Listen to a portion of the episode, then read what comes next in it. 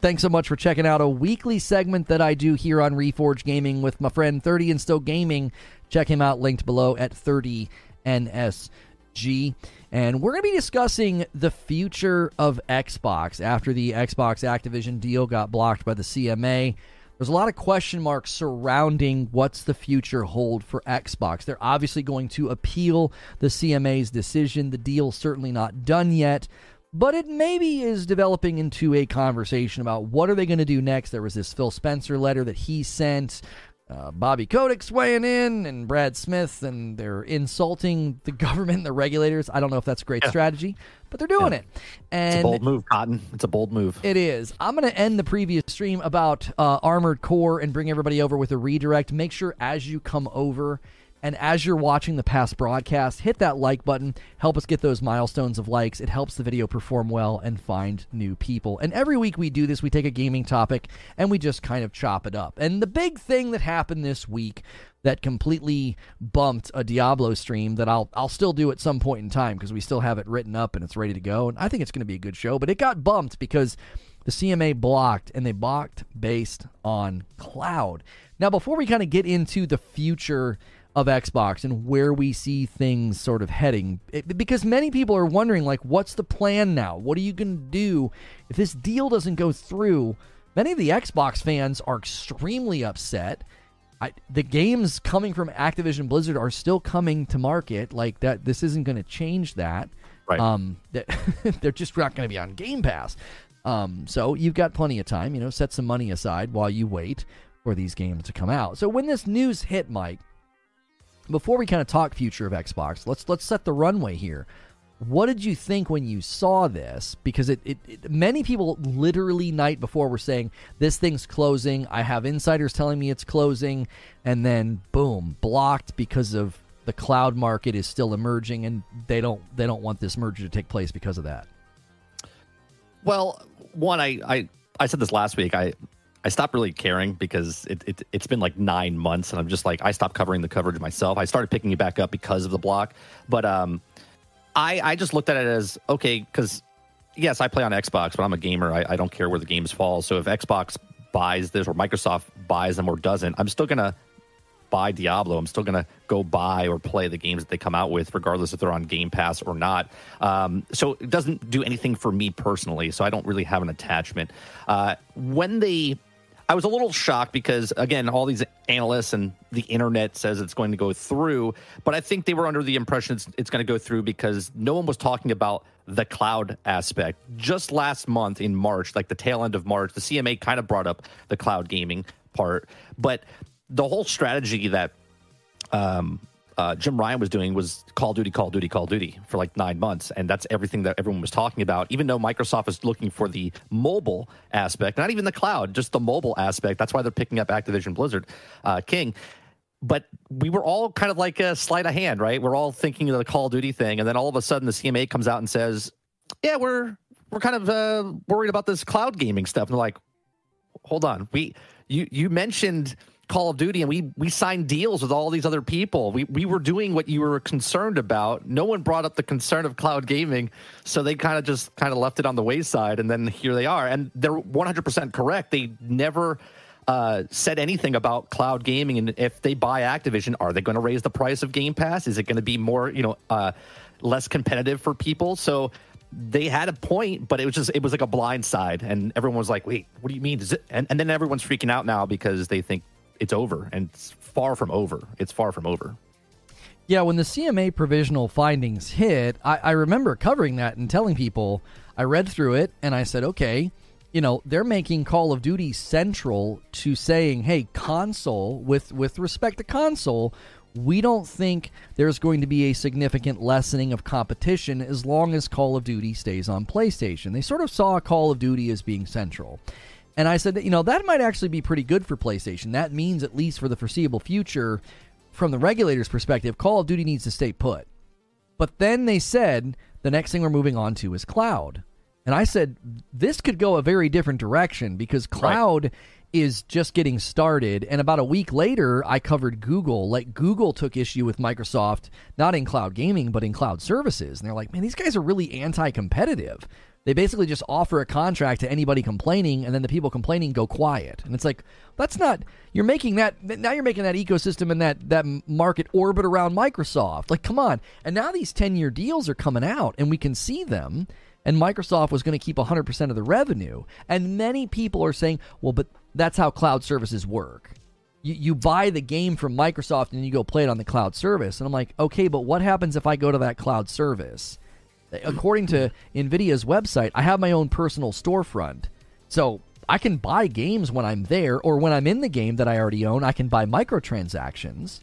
And the cloud services were going to see none of that none of that revenue. It was all going to go to Microsoft yeah, this morning I was having a little conversation in my Discord about that. I was a little confused by the way it read because I was I was under the impression I was like, okay, well if it's a if it's a service, this is why um, Stadia failed, right? Because Stadia didn't have that many games, and the games they did, they had to make, sign those contracts, individual publishers, and, and stuff like that. Where what Nvidia is doing and what is it Booster? I think that's what the other company is called, Boosteroid. right? Booster. Yeah, Boosteroid. Uh, what they're doing is that they're signing with Microsoft, and because Microsoft's going to have all of these games curated basically, and they're making the deals for Game Pass, and then they're taking those games and be able to stream them over there, plus whatever games they like, all the Activision games would be over there as well. Just like a storefront, right? They would they would get a percentage of the actual game that they're buying through there, but they're they're using Microsoft and the deal to drive people over to get the service over there. So not only are you paying for Game Pass, the ten dollars a month, but then you're also paying for GeForce now each month. You're right. paying for Boosteroids every single month. So you're paying. I don't know what, what those cost. I'm assuming they cost like 15, 20 bucks, whatever. So now you're taking like basically 30, 35 dollars a month between Game Pass and the streaming provider that they're doing uh, to play. So that's where they're making their money from. So I kind of see that they don't get any of the microtransactions and stuff like that because they're driving people to use those devices and that's why they're making that deal for and mm-hmm. that that's why they're signing the deal i would assume. Mm-hmm. but yeah it, it is kind of weird that they're not getting anything out of the microtransactions. But then again lots of games that come out we've talked about this in the past a lot of games that come out are not receiving any kind of dlc they don't have microtransactions. They're just games that they put on game pass and they just kind of live there right yeah, and we got a couple super chats. One from Lazaro saying, you know, he appreciates me getting guest spots on shows. I've been killing it. Thank you. And then another five dollars from Ryan saying it seems like a lot of backroom deals are coming back to bite Microsoft as a whole. Well, the FTC wanted to see these ten year deals because they said if you're going to use these ten year deals as a defense, we want to see them. And Microsoft just sits there, and FTC had to file a motion to compel to see those deals. I mean, that's telling that like oh yeah we're doing these we're doing these 10 year deals and the FTC is like well let us see them. And Microsoft acts oh they just sit there and they they decline to hand them over. So the FTC wins their motion to compel so they're going to see them too. And the CMA gets a look at them and they're like I You're you're trying to make this industry as it emerges, you want it to orbit around you. And listen, I'm not faulting Microsoft for that. That's a smart play. Like right. cloud gaming is so fresh and new. If they're sort of the premier platform, they're endemic and they're just woven into it. That gives them a lot of power because Japan has made their own projections about where cloud gaming is going. Going to go from like 1 billion yen to like 13.8 billion yen. Right. Now, that's not a ton of money when you look at it dollar amount. It's like, you know, 100 million or something. But that's still just in two years, they expect that kind of growth.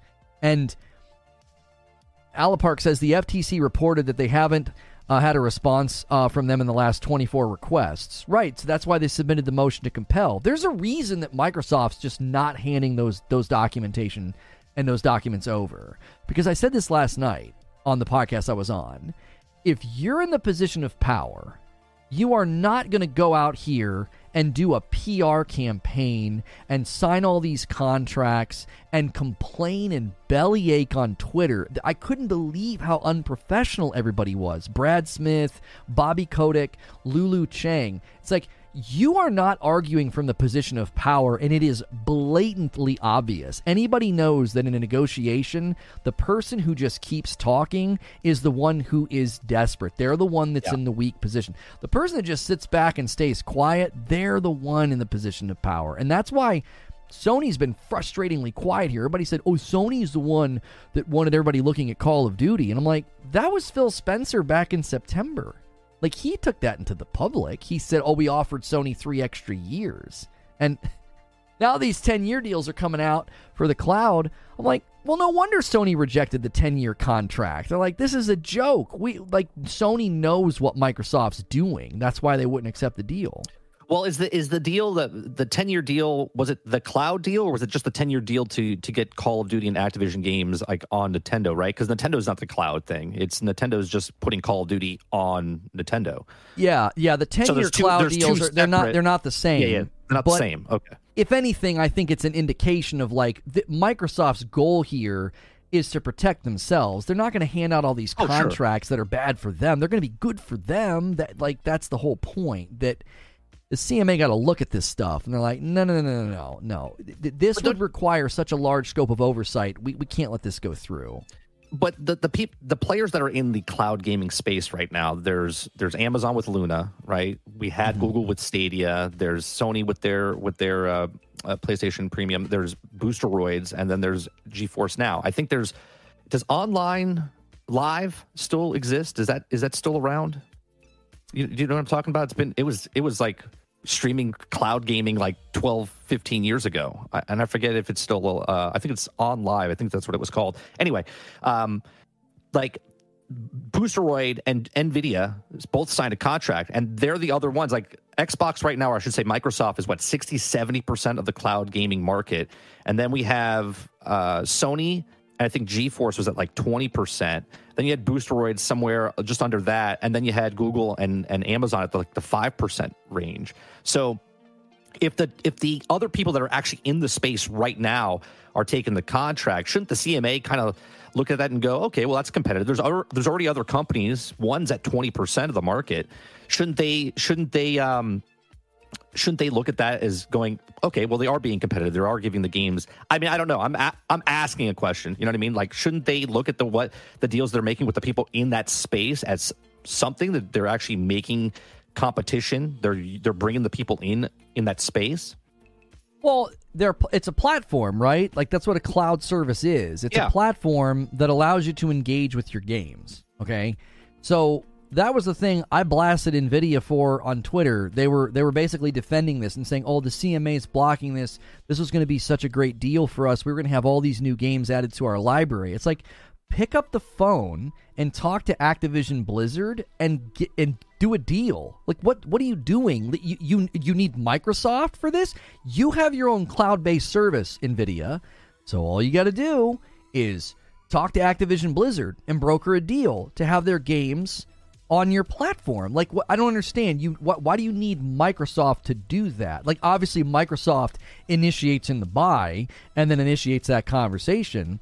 But that would be my question is why why is Activision Blizzard and Nvidia not talking right now? Why like Activision Blizzard makes money th- if their game is available in more places, that's that's bigger reach. That's bigger top of mind. Like everybody's seeing you everywhere. Anybody who opens up a cloud service or their phone or their their their console, they're seeing your property. And everybody's acting like, well, without this deal, innovation's going to be squashed. What innovation? We were just going to hand a bunch of property to Microsoft. What? There was no innovation there. They were just going to put that property on their planned services and storefront. That's not innovation. You're just Right. shuffling inventory to, to one warehouse. Yeah it's like saying i, I have a black friend and then they, they they're like yeah see they're they're they're with it Right. they're with me Well, and when I when I looked at this deal from the very beginning, I thought, okay, they want all this property because you know Microsoft is in the business of software, right? That's what they're in the business of. They want software distribution. They're going to treat video games the way they treat software. I think that's one of the main Right. reasons their games have turned out so poorly lately, and they don't have that creative like pull because they treat Right. games like software in the in the realm of like what's the future for Xbox, there's a lot of speculation now. Right before the CMA blocks, the day before, the day before they go out there with their earnings call, and we hear that Xbox hardware is down 30%. And when we hear that, everybody started hand waving and saying, well, that's not a big deal. Microsoft's pushing into the cloud and mobile. And then the very next day, the CMA blocks based on cloud, and everyone's like, cloud's not a big deal. Well, what do you mean? Apparently, Microsoft's setting their sights on cloud and mobile and an ecosystem. They're not worried about hardware anymore.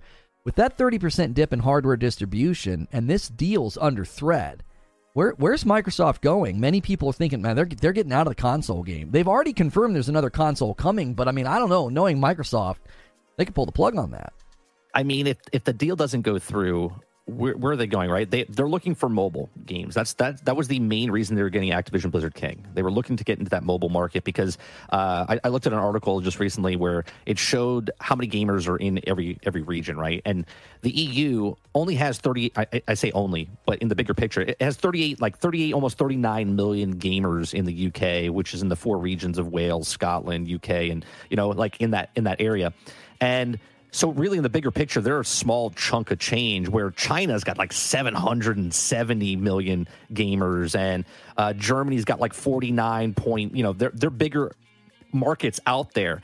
So I think, I mean, you kind of saw it just before uh, about two weeks ago. Didn't Xbox come out or Microsoft come out and say? that they signed a deal for 40 new countries to get Game Pass in those 40, 40 other countries. I think they knew ahead of time that this was going to go through, and they're they're pushing forward with trying to get into other other avenues of of, of space. So when you look at this, what are they going to do? Well, if they don't get Activision Blizzard, they have $69 billion that they can still throw at other companies. So if they don't buy Activision Blizzard, they can buy smaller companies up. And if they keep buying the smaller companies up, in the bigger grand scheme of things, sure, they might not be these AAA companies, but at, again, you look at Game Pass, it's not about the AAA games. It's about the Redfall. It's about that Minecraft Dungeons, Minecraft Legends. Right? Forza is a big game, but in the grand scheme of things, it's a niche market with the racing game and stuff like that, and so on and so forth. Every once in a while, you'll get that Halo that comes out, the the the big AAA game that kind of bombed on them. But now you get Starfield, which is the big AAA game that's coming out for them as well. So I think their strategy is just to get more smaller companies to make more games for Game Pass, or they even go even further than that. And Sony people would hate this, right? And I'm not saying this is what they should do, but this is what they could do. They just throw that $69 billion and get massive exclusives just for Xbox, right? The same thing that that, that Sony does with their games that, mm-hmm. you know, what's good for the goose is not good for the gander. But when one does it, the other one can't do it. And then they, they, they give them crap for it. But if Microsoft has a lot of money, they could just throw at companies and be like, yeah, well, let's get an exclusive title for, let's say, the next Hogwarts Legacy, right? Comes out and they're like, hey, Hogwarts Legacy 2 exclusive for Xbox. Only, you know, they could do that. I'm so glad you said that because I'm seeing that theory get floated around. Thank you for the $2 super chat tip, Billy. Everybody's acting like, well, if this deal doesn't go through, then Microsoft's just going to throw all that money behind exclusives, and then Sony's going to get a taste of their own medicine. And the reason that I don't think that has a snowball's chance in hell of happening is very simple. Number one, most of the games in production right now that'll be arriving in the next three, four, and five years, they've already chosen where they're going to land. And I Correct. highly, I highly doubt anybody is making games for Xbox unless they had already planned on being multi-plat. I think PlayStation 5 is going to garner a lot of inadvertent exclusives because I think people are looking at the Series S, they're looking at the hardware distribution of Xbox, and they're like, oh my gosh, they are absolutely Xbox Series consoles are now on pace to fall below Xbox One levels.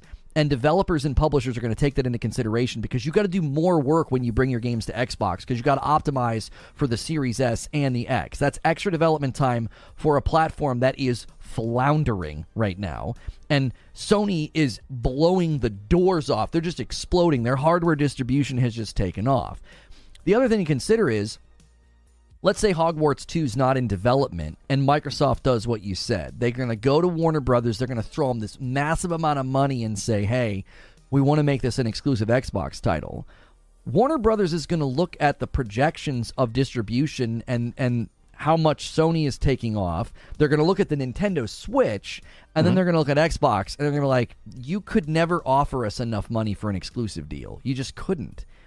I, I think if you look at Call of Duty, there's proof of this, right? Like you can't write a check big enough Activision is on record as to actively avoid Game Pass because it's cannibalistic to sales. So Microsoft couldn't write a check fat enough for Call of Duty to go to Game Pass. So this idea of like, oh, we're going to take 69 billion and throw it behind exclusive deals, I got news for you. Nobody's taking that deal because it's clear you guys are really not in a great spot as a gaming platform right now.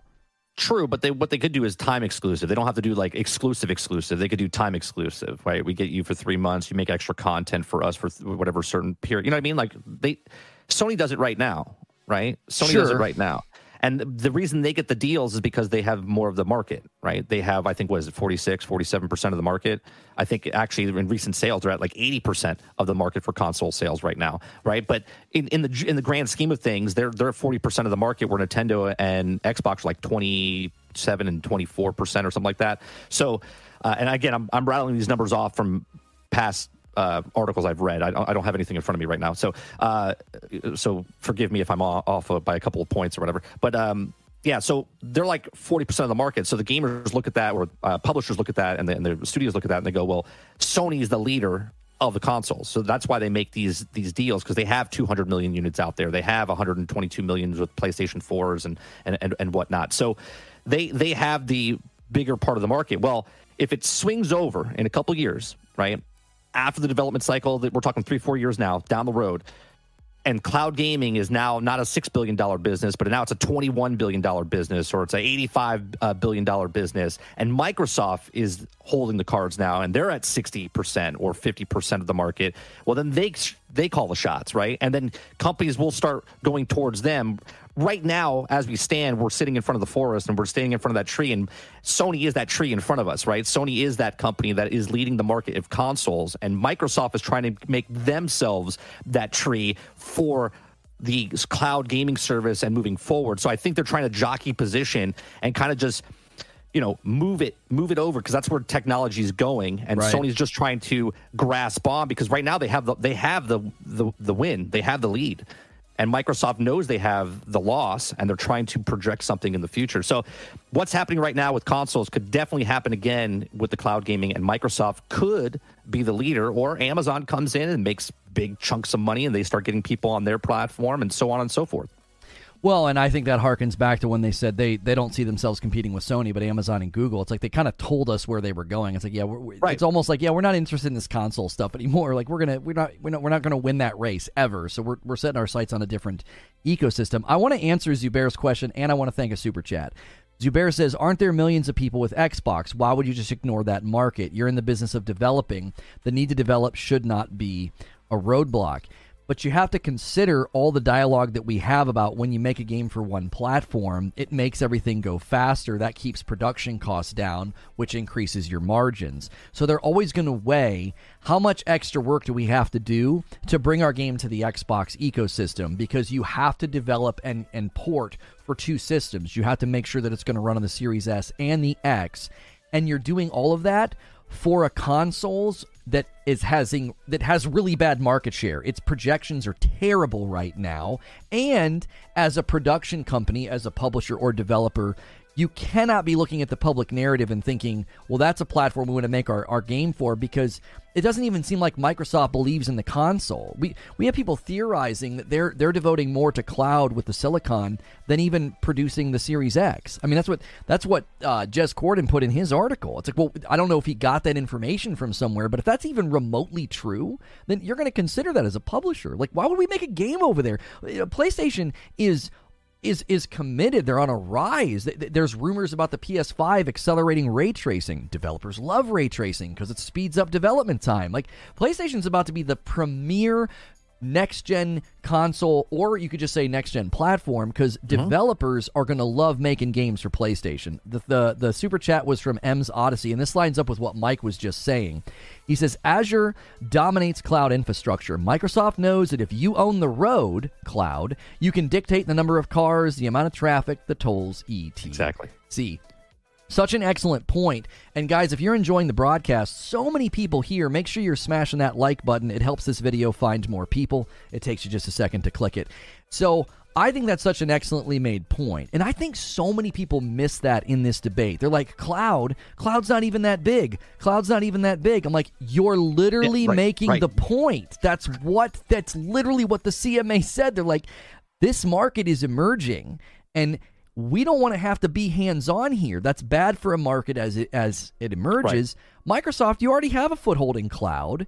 Giving you a larger foothold in cloud would require ongoing global oversight, and we just don't think that that's good for the market. I have a I have a very strong hunch that the EU and the FTC are going to agree with that. They're going to say, yeah, we, we want to be hands off. The FTC's already super big tech merger, l- let alone oh, so now we got to mar- we got to actually have oversight and regulate a global cloud market.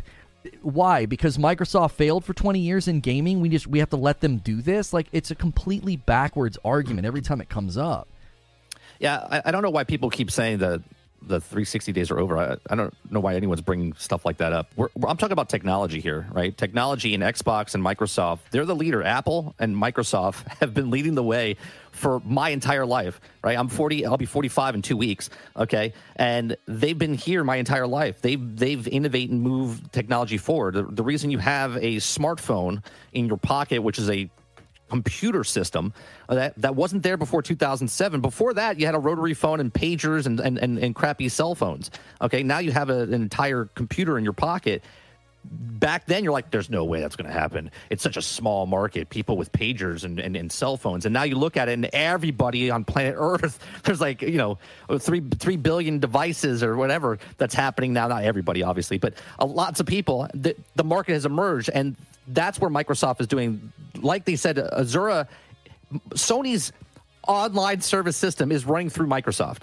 Okay, they're, they're they're running through Microsoft. They signed a deal like four years ago for like a nine or ten year deal for that. Okay, so they don't.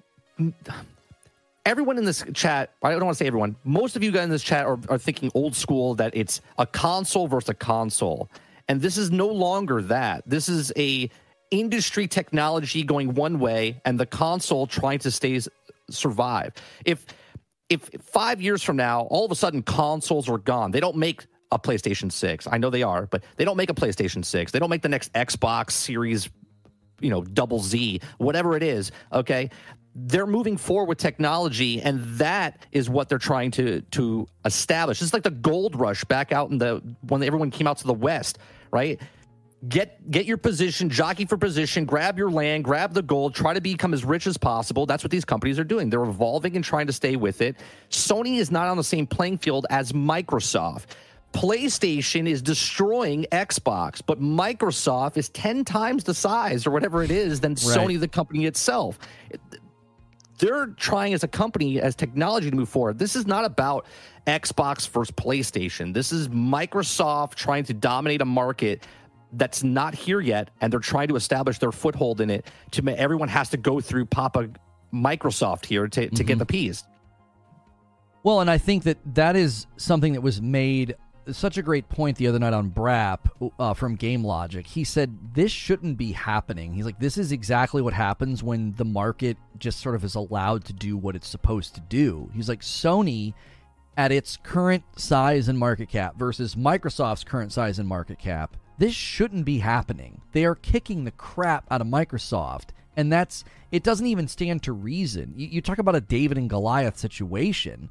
That's that's exactly what this is, and I, I think that's what's so funny is all last year I had to hear about how big Microsoft was, how deep Big Daddy Microsoft's pockets were, and it's like that's that stands as an indictment and an embarrassment here. They they shouldn't be in this situation. It's it's awful. It's like watching somebody who has they've got all the money, they come from the right side of town, they got all the opportunities and they just fail. Bad GPA and they and they they're terrible on the sports team. All these opportunities they just squander them. Like that, that's what we're watching. We're we're watching the the person who had everything laid before them just completely screw it up. And now they're trying to buy their way out of it. And when when I look at Microsoft, just just last night I was asked about my video game history.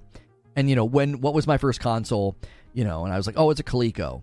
And then I got back into console gaming from, you know, Nintendo home and then I was a PC home. And then I got back into console gaming with the 360. And uh-huh. Salty was like, "Oh, what's your favorite Xbox game?" And I was like, I actually don't know because I I don't know what what are Xbox games I, other than Halo and Forza. I can't think of like Xbox games like Gears. Okay, but I Right. played Gears on PC before I played it on Xbox. So I had to go with Ori. I was like, I guess Ori and the Blind Forest. I guess if we consider that an Xbox game, but now that it's kind of everywhere, I don't I don't think of it that way Yeah. they don't have that killer app. They don't have that identity driving catalog of games where you're like, absolutely, this is my favorite Xbox title. Now, maybe in a year or two, I'll say Hellblade 2 if that game comes out and just please let it not be in bad shape. I'm so worried about Hellblade 2. In in the umbrella of, you know, what we're supposed to be talking about today, future of Xbox. And I'm thinking, I just can't think of a game. I can't think of a killer app. Many people have suggested that Microsoft go third party. They basically become a publisher because they're not they're not winning the ecosystem. They're not winning the console race, right? Because if they don't get ABK, their ecosystem's in a bad spot, like a real bad spot. Because that was the question I kept asking people is without ABK, what do you have? What does Microsoft have for you down the pipeline? We don't have dates for Fable, Avowed, Everwild. We, we have no idea when these games are coming. So apart from ABK, we're just sort of in this holding pattern. So if they don't get ABK, their ecosystem's in a bad place. Do you think that that's a potential reality? They just become a publisher and they're just trying to, you know, they start trying to put their games everywhere? Sure. I mean, why not? Real quick, I just want to answer a question or uh, a statement. People are saying that I said PlayStation's using Azure. That never came out of my mouth. If you want to rewind the uh, the video, I said Sony is using Azure. I never said PlayStation is using Azure. I said Sony has a contract with Microsoft uh, for Azure. So I'm not giving out bad info. I'm giving out accurate info with Sony and, and Microsoft having a conversation or having a contract uh, with that.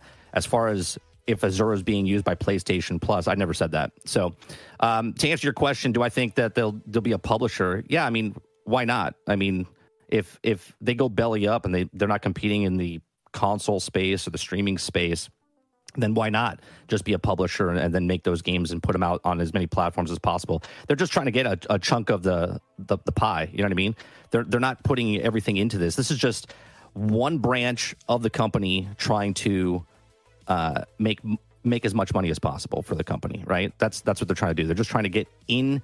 They have many avenues to to get what they're getting, and this is just one avenue. Is the is the game publishing space? Hyde says that Sony's valuation is 6.25% of Microsoft. Microsoft is 16 times bigger. Yeah, it's it's, it's truly remarkable the size difference between the companies.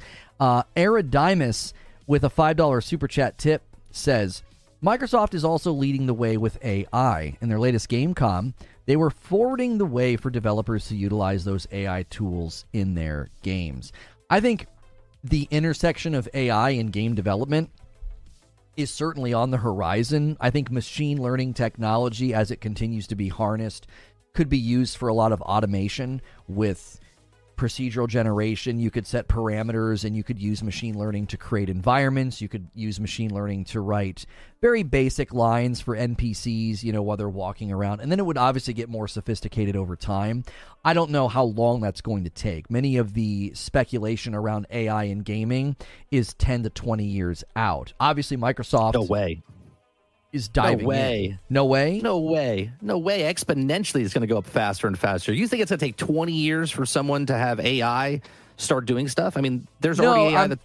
I mean, at, at the level of sophistication that people are predicting, like AI systems building worlds, building scripts and lines for NPCs, like I think that's that's twenty years out. It's it, it'll get that sophisticated in the near future. It'll be more menial. It'll be more like it, they'll have it managing like small systems and and aspects of the game and the NPCs movement and stuff. I- I'm going to disagree and say half that time. I'm going to say 10 years. Okay. I, well, I, I- I think just- I think I- there'll be there'll definitely be a phase one, phase two. Like I think in ten years there'll be a phase one where lots of companies are utilizing machine learning in certain ways. I I think in 20 years, you're going to have entire subsystems within games just sure. run by machine learning. Sure. I, am just saying because the more people that get onto the AI and, and start learning the AI and start feeding the AI, the AI is learning faster and faster, and it's and it's it's I, I say half that time. I mean, obviously, we're, we're both guessing. We'll find out in, in, in 10 to 20 years. I think the reason it'll take longer is machine learning and AI will advance and compound on itself, but integration into development systems of games, that's where it'll take longer because you have to create new systems for that integration. Like systems integration is really challenging. It's something that a tech company I used to work for did. Like bringing one system to talk to another is actually pretty challenging. So all of the existing engines and tool sets will have to be able to integrate with everything. So as fast as it's developing, it would need to develop within the gaming world at the same time.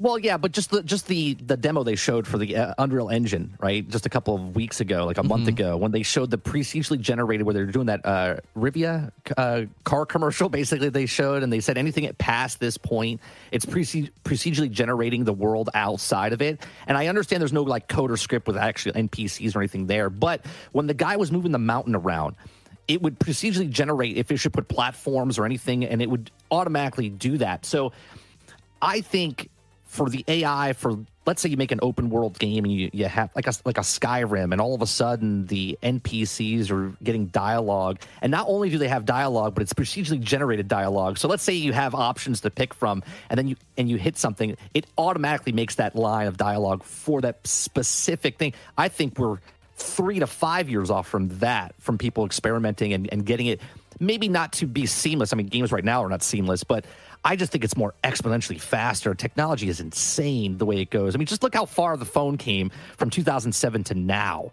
Do you know what I mean? Like it's it's leaps and bounds, and just AI from six months ago to now is extremely different. So I understand what you're saying. I just I just think you're humanity is just moving so fast, man. I just think I think 10 years max, and we're going to look at it and be blown away, blown away. Well, it's hard to know because what we're talking about is like super nebulous. So, like, I'm sure, saying, sure. I'm saying ten to twenty years for it to get super. It'll definitely, it'll definitely be there at twenty years. Yeah, yeah. I'm just saying, be, I think it'll yeah. be there sooner. It'll be super sophisticated in in like twenty years. I think in about ten years, you will see dialogue systems essentially. What you would do is, is you would create all these parameters and like shove it into an NPC, and you would say this NPC pulls from this library of. Right of background information. You almost give it an encyclopedia of, of potential responses, and then you give it language parameters. So then when you say, you know, I'm not going to go on this mission for you because I hate you, he knows that you just did a denial with aggression, and he's going to pull from a bank of potential parameters to, to respond to you. And that'll certainly show up in games. As far as Microsoft using that to leverage itself in the gaming market, it's going to be one of those situations where it's just like it's they're so far behind. ABK was their chance to catch up. So without ABK, that's why I feel like a lot of people are speculating what's the future of the Xbox games division? What's the future of Phil Spencer? Because you got Phil Spencer just five years ago saying Forza and State of Decay, they sold better because they were on Game Pass. And now we're seeing reports coming out first party titles selling very poorly on Xbox, and everyone's like, that's not a surprise, bro. It's on Game Pass. And it's like, okay, but five years ago, Phil Spencer said the opposite of that. If he made those assurances to executives, and now, five years in, that plan's not coming to fruition, baby. We're not getting double dip. We're not getting this Game Pass subscriber base and this top of mind marketing that leads to purchases. So, he could be staring down the barrel of like a look, man. This you made it seem like this is where we were heading, and we didn't get there. And ABK was our chance to get out. And if they don't get ABK, Microsoft loves to shut things down.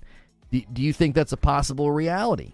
I don't. I don't think that we're going to see uh, maybe the consoles, maybe the next consoles like that's it and they, are like, all right, we're bowing out of the actual consoles because consoles cost money, and every time they sell a console, they lose money. Well, they're not losing money with with the streaming service, right? They pay, I don't know, a couple dollars per thing per server, whatever per account, but they're they're making eight, ten times fold, and they're not doing anything, right, with the with the cloud gaming. So, I don't know. I think it, it's. I look at this as the digital compared to physical right? Everyone before we had digital, everyone's like, I'm not buying digital. There's no way I'm buying digital. I'm I'm I'm buying this hard copy 100%.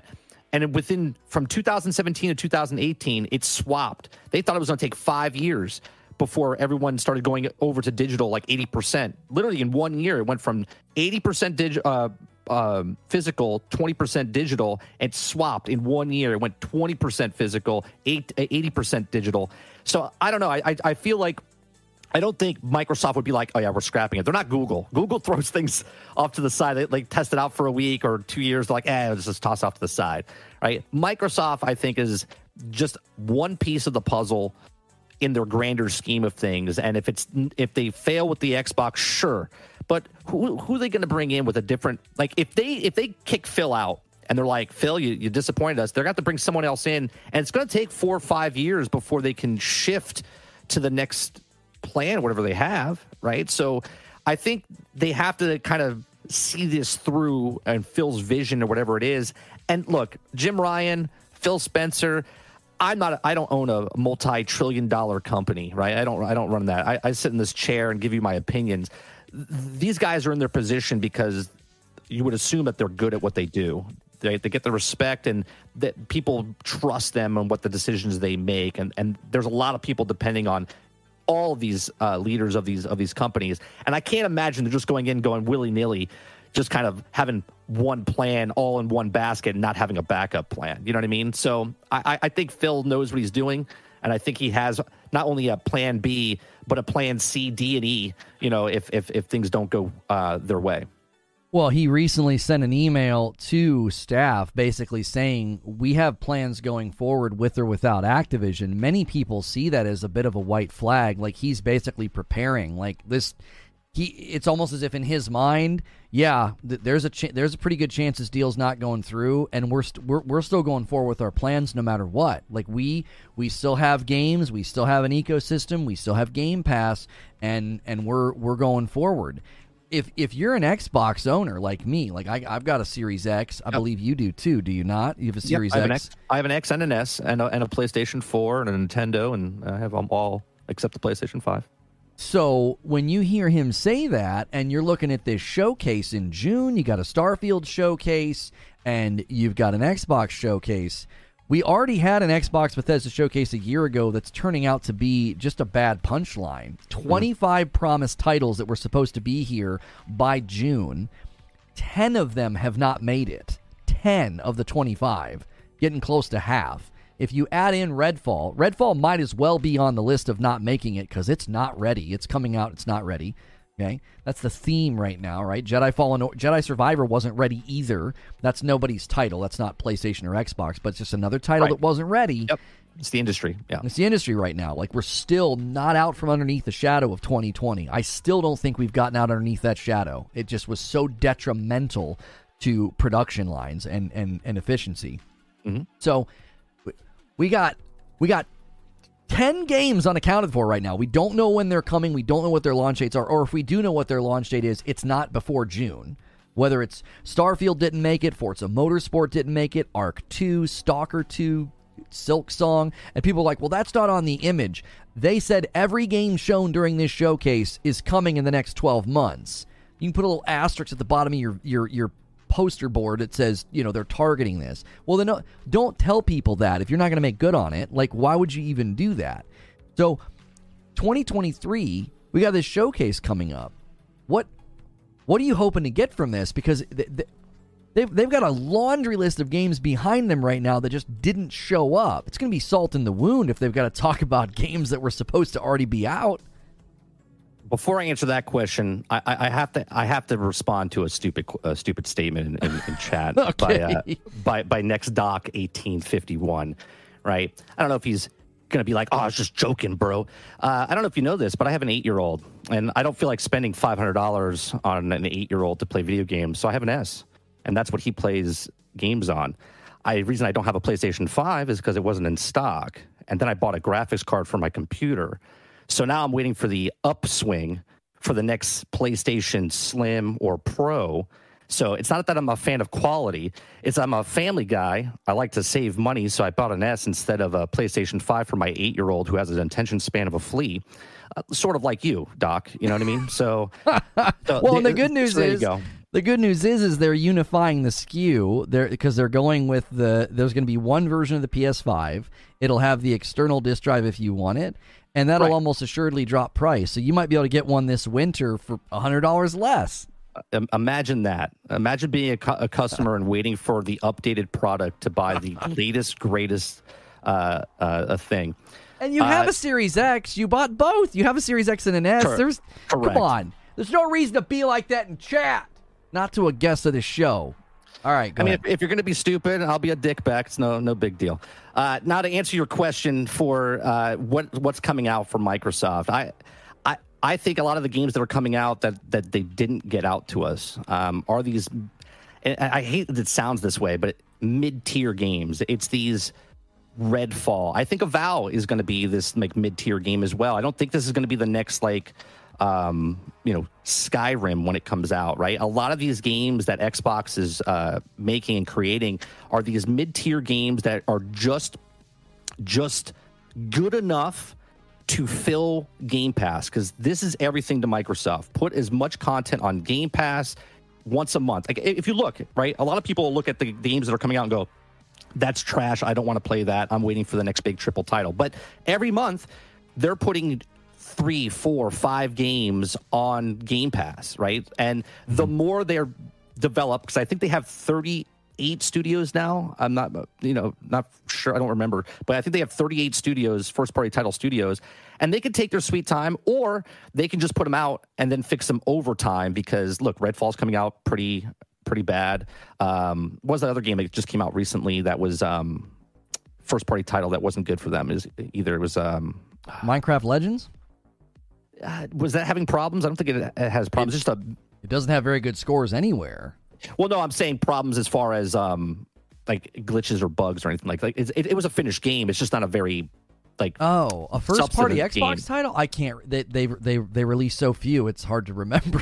right. See, they're hard to remember. But anyway, they have uh, Hi-Fi Rush that came out, and that was good. That had good scores. Yeah, Hi-Fi Rush did great. Yeah, great game. And when I say mid tier game, I'm not trying to insult Tango Games by, but what I'm saying is it's not a triple A title game. It's not a. It's just a game they put out. People are going to play it. Three million, five million, whatever. Uh, that'll play it. Not buy it play it, uh, and then so on and so forth. So I think that's their strategy: get as many game companies as possible to make these mid-tier, have a place for indie games to come out, and then you know three times a year have a triple A game come out once they have everything aligned, because again, they have 38 studios. With Activision, they would have like 48 studios or whatever it is. Um, so that's what I think. I think that's quantity over quality to put on the Game Pass. And the, the, the games that we're not getting, like Fable is going to be that AAA game that comes out, I don't know, 2025, 2026, whatever whatever it is uh, when it comes out. Uh, but that, that's that's their that's their game plan. You might have. Were you thinking about Ghostwire having problems on the Series X? Because it. That's it. Yeah, Ghostwire. Right. right. It. It's that's a weird. It's a first one. party, but not a first party because yeah. they bought it. And yeah. yeah, Xbox just is having a really hard time because, like, you know, they bought Bethesda and then Ghostwire comes home to their platform and doesn't run as well as it did on the PS5. Like, huh? What's going on? And then we got Redfall launching without 60 FPS. Did you see the sticker they're having to put on the jewel yes, case for, for Redfall. Shut yeah, up! Like, yeah. oh my gosh, everybody's mad about Jedi Survivors Day One patch. At least it's not a sticker on the jewel case. Anyways, if uh, as a Series X owner, right, I, I asked you, what do you want from this, you know, Xbox showcase? I tell you what I want. I want dates. I want release dates. You show me another calendar Look, man, I like Phil Spencer. I think he's a handsome man. I think he's done the best he could with a bad, bad situation, all right? I like Phil. I've defended Phil before when people called him a liar. I was like, the man didn't lie. He's a brilliant wordsmith, and you're just kind of stupid, okay? He's like, your stupidity ain't on Phil, all right? But I'm going to tell you something, Phil. I'm going to tell you something, Xbox. I want dates. You show me another calendar that's like here's what you can expect in the next 12 months. I tell you what you can expect from me from the next 12 months. I'm not going to pay attention to anything unless you have dates. I'm not going to look forward to anything unless you can tell me the date something's coming out. The trust isn't there. Like Right. the confidence is not there. And and my biggest concern is is from where I sit, Redfall's being rushed to market because they knew we're going to have are. We're going to have 10 something games that aren't going to make it. We got to have something for the first half of the year in addition to Hi-Fi Rush, right? And so if if they start doing that with their other titles, I'm getting nervous because I'm looking at Hellblade 2 saying, don't you dare shove that out before it's ready. You keep your hands off Hellblade 2. I don't care about your Game Pass funnel. I don't care about your cadence of games right now. I, I've, I've continued to say they need a better cadence of games, but if they're not ready, that's not a better cadence of games. It just isn't. Right. But this is why I'm saying quality or quantity over quality, right? They don't they don't care if it's not done because uh, there's so many games that are on Game Pass. As long as they put a brand new one out, that's to bring other people in, right? Like what's what's to stop people right now the, the protection of co- consumers is terrible right you buy a game for 60 70 dollars you play two hours you're not getting your money back right, Right. so you buy these games for 70 dollars and if you're on pc right now jedi survivor is having terrible reviews right mostly negative it- it's running like absolute you know poo poo okay uh, for the for the clean version of the show uh, and if you paid hard-earned money for that, or you paid $120 for Battle uh, Battlefield 2042, or you paid $70 or $120 for Cyberpunk when it came out, like so the alternative now is they do the exact same thing those companies did, where they're putting a game that's not finished out, but now it's on Game Pass. And they're like, well, I paid $10. And you pay that $10, and you're only out $10. I know it sounds terrible, right? But you're not out $120. You're not out $70. Then you get that pre pre ordered with the with the statue and the, the steel book and, and whatever else. But the people that are playing the game, if they don't like it, they put it down. And if they and, and if they're having a bad time, they can come back in in a month from now when they do a patch. You, you see what I'm saying? The, the they don't care. And this is me not defending them. This is me telling you how the industry is working. They Right. don't care that the game is broke, buggy, unfinished. They're going to put it out regardless. And instead of getting seventy dollars up front from you for that game that's broken, buggy, and then lose confidence, you're like, I'm not buying that game again. You're like, ah, it's ten dollars there's there's 400 games I can play, right? and you move on. And if you don't want that, there's an alternative. You can go spend your money on a PlayStation and buy that that seventy dollar first party title game and enjoy yourself because, for the most part, all those games that come out are solid. They're rock solid. it's really strange because as you're talking, I almost envision this being similar to how microtransactions work, where you buy V Bucks, right? And then you use those V Bucks. So you don't feel that separation with your money. It's the classic Yep. casino tactic. Oh, it's chips. It's not, you know, if you were setting down $100 bills, you might slow down at that poker Right. table or the blackjack table. You'd be like, well, I'm going to take my money and go, go buy dinner. But it's this weird inverse of that where I didn't pay for the game. So if it's bad, I don't feel any sting from that. It's so odd. It's like people have been numb. They've been numbed to the fact that like if the game's bad, they can shrug at it and say, "Well, you know, at least I didn't ha- have to have to buy it." And I'm like, that's not the motto The that I problem would is want for broken ga- games. Yeah, exactly. yeah. Is that the motto for Game Pass? Is every time you play a subpar game, you're like, well, thank God it's on Game Pass. Like that's not that's not an endorsement. Like Right. looking at Redfall, I saw people saying that. They're like, well, you know, it's not a big deal. It's on Game Pass. They'll fix it later. I'm like, oh my gosh, like you've been inoculated. Like you don't even feel it anymore. You don't feel the pain. You're like, I didn't pay for it. So, well, yeah, but you're paying for Game Pass. Did you did you play Dead Island 2? No. Okay. I got a code for Dead Island 2. I'm, I'm being upfront about it, right? Uh, I got a code last week. I, I played the game and I, I started playing it and I had fun, but I was like, this is a Game Pass game, right? This is a Game Pass game. This is not a $70 purchase, right? And people that, if you liked it, by all means, enjoy your, your $70 that you spent. I didn't pay any money for it. And I looked at it and went, I would not pay $70 for this game. Max, I would pay $40 okay mm-hmm. for this mm-hmm. game okay mm-hmm. and then on sale but that game is a game pass game right and that's the that's what's come like would you rather buy a $70 game that's mediocre subpar and spend $70 or would you rather buy a mediocre subscription service for $10. Both of them are wrong, right? Because the quality of the game is is just bad, right? They're not to the standards of of what it's supposed to be. They're coming out broke, buggy, unfinished, patch day 1, patch month 1, patch 6 months, right? And they they fix it over time.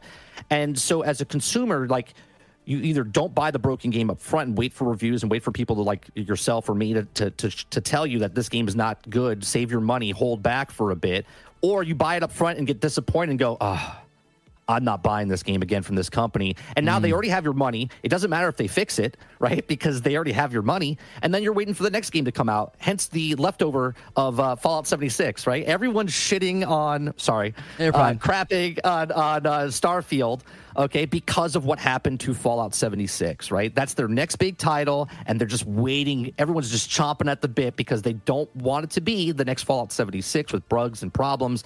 And then everyone starts to joke that it's Bugthesda, it's going to have problems, it's going to, you know, and, and so on and so forth. Well, and brutal brutal gear is saying, and I, I, did want to thank Jeeves for the the two dollar super chat. He was clarifying a, a, percentage point that somebody got wrong in chat. Thanks for the super chat. And guys, make sure you're smashing like. That's a great way to support the video. And I will give you the members that I owe you in a little bit if you want to become a member. We got a great members thing coming up later today. Two big things, but I want to respond to what is being said in chat from Brutal Gear. He says, Isn't it worth it as long as Game Pass has at least three AAA games a year? Anything beyond that is just nice. I understand the math crunch there of like, if you get three really good AAA games a year on Game Pass, you're ahead right? right? Especially now that games are going up to seventy dollars. Imagine spending seventy dollars. You're saving money, right? You're saving money. Imagine spending seventy dollars on Redfall, though. like literally, look at that game. Okay, that game is it's a seventy dollar right. game. It's not a seventy dollar game, right? Golly. Okay, but seventy dollars, that's that's two hundred and ten dollars a year if you buy three seventy dollars. You buy Redfall and you buy Starfield and Forza Motorsport, you buy all three of those games, it's two hundred and ten dollars, right? And you're like, I'm right. saving money. And that's in America, by the way, not other countries. Right.